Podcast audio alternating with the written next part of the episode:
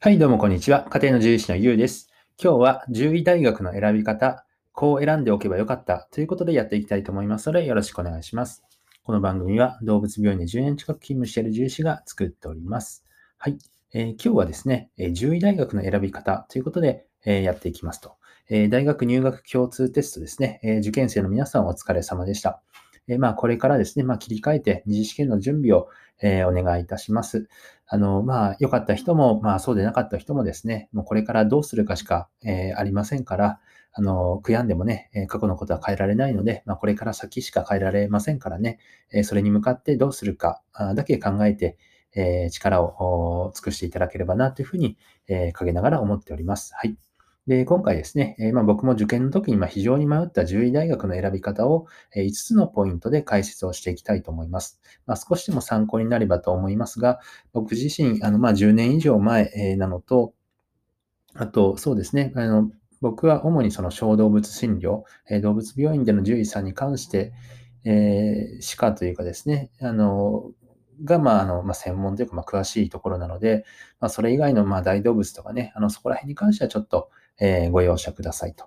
え、あと、まあ、正確な情報についてはとっても大あの人生をね、え左右しかねない大切なことなので、えまあ、各大学のね、公式からご確認お願いしたいと思います。はい。で、そんなこんなでポイント5選ですけれども、えー、っと、1番目、国公立か私立か、え2番目、地方か都心部か、3番目、偏差値ですね。4番、え国家試験の合格率。で、5番、自宅から通えるか、一人暮らしかの、この5つのポイントを解説していきますと。えっ、ー、と、まず国公立か私立かですね。えー、もし、もし、まあ、あの、まあ、一般のね、小動物の小動物診療希望という場合には、えどちらでも就職に困ることはもちろんありません。で、ただですね、まあ、学費ですよね。まあ、うちは裕福ではなかったこともあったので、まあ、私立はそもそも受けなかったんですけれども、まあ、私立は6年間でも総額1000万以上というところなんですね。で、国公立にすればですね、まあ、それでも300万円以上はかかるんですが、まあ、比べるとその差は歴然かなというふうに思います。でですね、まあ、もしその親の収入進学を悩まれている方がいるようでしたらですね、あの、もしよければその YouTube に動画をね、見に来ていただいて、獣医大学の学費節約法っていうのもありますし、えあとは、あの、まあ、調べていただければ、え世帯年収、まあ、要は親の年収ですね、380万円以下であれば、え国公立などであればですね、授業料の、え減免、あの、減額だったりとか、場合によっては全額免除みたいなことも可能になってきていますので、はい。あの、そういう制度はあるんですよ。僕の時はなかったんですけどね。はい。なので、え、そこら辺はまた自分でですね、あの、調べていただけるといいのかなというふうに思います。で、まあ、何かね、まあ、私立の方が、ちょっと、あの、いいかなっていう部分は、まあ、実はあるにはあってですね、あの、まあ、僕の個人の印象としては、有名な先生が割と多いと思います。学会とかセミナーとかで目にする機会が多いかなっていうのと、まあ、ただ、教員の数も多いからなんでしょうかね。まあ、学生の数も多いっていうのもあると思いますけれども、はい。で、まあ、学生の数が多いということは、まあ、獣医に関するですね、情報も集まりやすい傾向にあると思います。まあ、今の時代でもですね、あの、まあ、獣医に関する情報、僕もググることは、まあ、あるんですけども、あの、あんまりその、えっ、ー、と、コアなというか、あの、役立つ情報ってググっても出てこないんですね。はい。なので、まあ、人づてが多い業界かなというふうに思います。まあ、ただしですね、奨学金を借りまくってまで私立は、あの、お勧めできないですね。はい。で、2番目のポイント、地方か都心部かですね。一般の小動物診療であればですね、就職に困ることは地方でも都心部の大学でもどちらでも大丈夫です。困りません。ただ、まあ、都心部の方がですね、まあ、比べればですけれども、まあ、学会、まあ、比べればと、比べればというか、やっぱりまあ東京でですね、学会、セミナー、交流会などですね、まあ、獣医の情報が集まりやすい傾向がありますね。はい。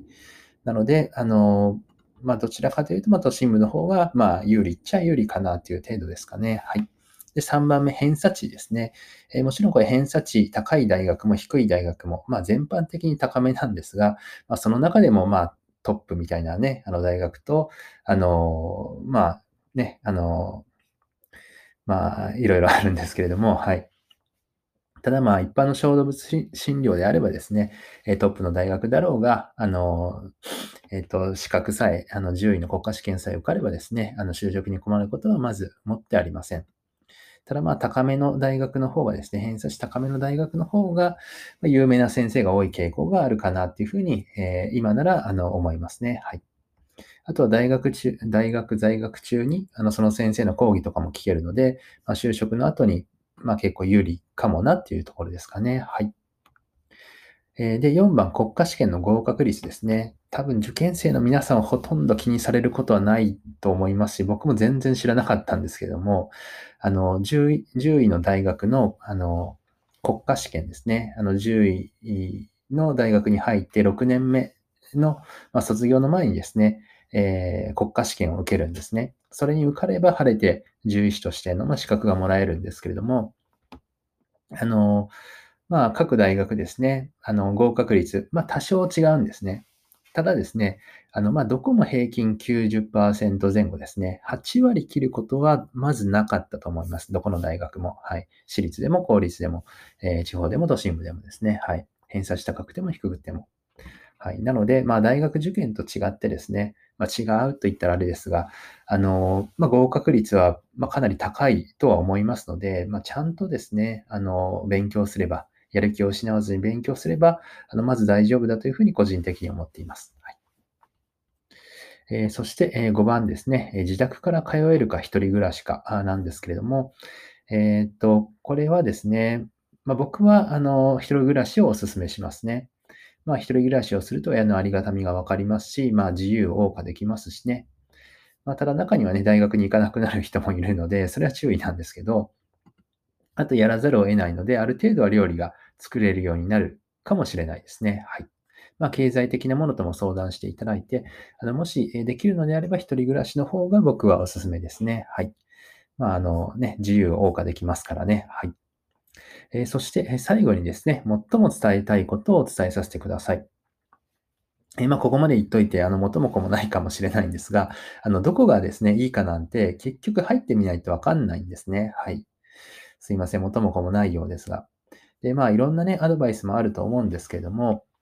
まあ、あくまで大学選びはですね、まあ、獣医になるための、まあ、手段、獣医師になるための、まあ、国家資格を取るための手段かなというふうに思います。なので、まあ、卒業してからが本当の勝負だと思うんですね。なので、まあ、動物病院の獣医さんご希望であればですね、獣医師の資格があれば、あの、基本的に就職に困ることがある、あの、就職に困ることはありませんので、はい。なので、まあ、入れる大学でいいのかなというふうには思いますね。はい。